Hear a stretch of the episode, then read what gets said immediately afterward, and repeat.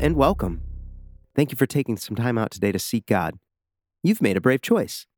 And whether you believe in God or whether you struggle with belief in God, seeking Him is the greatest thing that you can do. And here we're taking the risk together that God is in fact there, and more, that He wants us to pursue Him. The journey will be rewarding.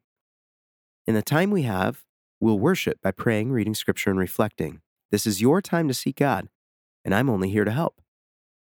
If you're able, you might want to bow down. You might want to sit comfortably.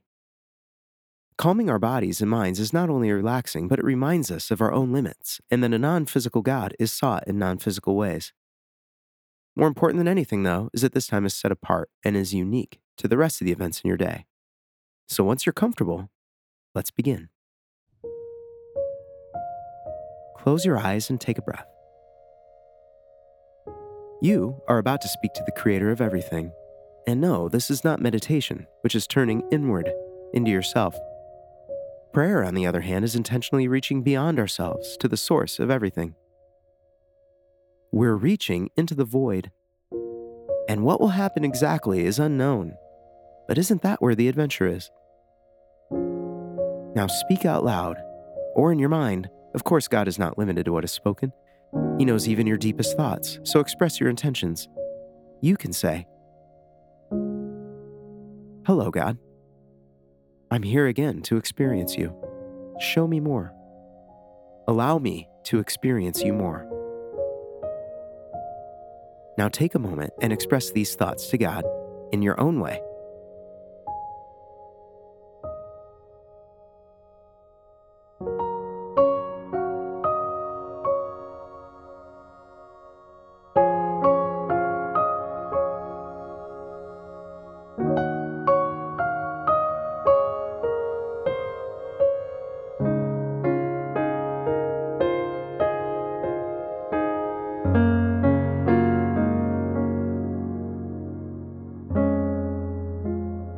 Now we'll read Scripture, and we do so because we believe that God communicates and that He's revealed Himself to people who have written their experiences down for our benefit. We certainly don't have to understand it, and we don't have to be Bible scholars, but we do have to receive it and believe that God communicates. Today we'll read Psalm 75 8 and Isaiah 25 6. They say, For there is a cup in the Lord's hand, full of wine blended with spices, and he pours from it. All the wicked of the earth will drink, draining it to the dregs. In Isaiah 25 6. The Lord of hosts will prepare a feast for all the people on this mountain a feast of aged wine, choice meat, finely aged wine. Wine is a complex subject in Scripture. Of course, wine is a naturally occurring process when you leave fruit out in the sun. Biblically, though, wine is used for everything from joyful celebration to condemnation. There are numerous warnings against overconsumption. Jesus' first miracle was turning water into wine to keep the party going. And he also referred to his blood as wine. Some abstained, others drank, Wine is complex. And more. God offers wine. In the first passage, we see God holding a cup of spiced wine. Think sangria or mulled wine at the holidays. It's sweet, but it's poured out on the wicked who drink every last drop. It's a strange way to punish the wicked. In the next passage in Isaiah, we see the menu for God's feast he'll throw for his people. There's no shortage of wine there. It's not the cheap stuff. And it's not just that it's aged wine. No, it's finely aged wine. This is wine prepared with skill, the art of winemaking. God is giving us the good stuff. Both of these wines come from God. It's sobering, if you pardon the pun that God is either the source of our destruction or our feasting. That may sound alarming, but should it be surprising?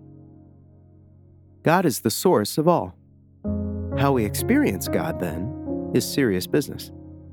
The real issue isn't wine, but God and you. On one hand, there's the wicked, blind consumers not just of wine, but of everything, ignorant of who or where it comes from.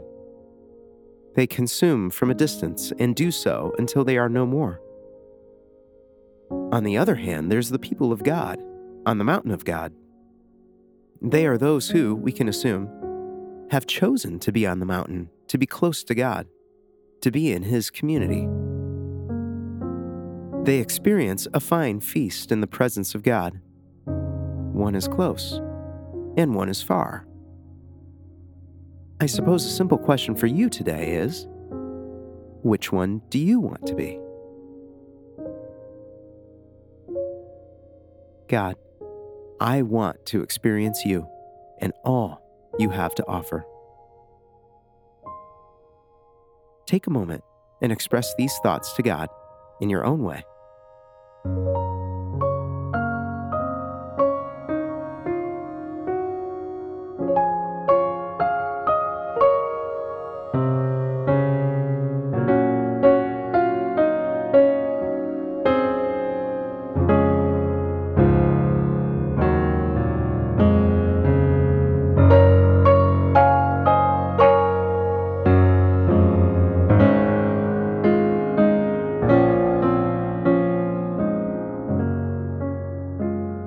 Thank you for taking this time. Feel free to stay as long as you like. May God bless your day, and I look forward to being here with you again next time.